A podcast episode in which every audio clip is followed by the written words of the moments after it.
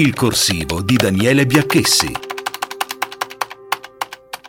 Il governatore di Banca Italia Ignazio Visco ha tracciato le linee guida dell'economia italiana oltre il recovery per il 2021 prevede un rialzo del PIL di oltre il 4%, ma basterà bilanciare le gravi perdite subite in un anno di pandemia da Covid-19. Il recovery metterà in campo una cifra eccezionale, mai ottenuta da nessun governo italiano dopo il piano Marshall. Per Visco dopo la pandemia deve aprirsi una nuova epoca, fatta di cooperazione multilaterale intensa, di riduzione delle ingiustizie diffuse, di creazione di nuove opportunità e non dovrà mancare la partecipazione responsabile ed equilibrata dell'Europa. Ma con quali strumenti? Da recessione ha rilanciato l'azione economica dello Stato che però totalizza ancora oggi un debito impressionante, il più alto d'Europa. La ricetta di Banca Italia è ancora un mix di Stato e privati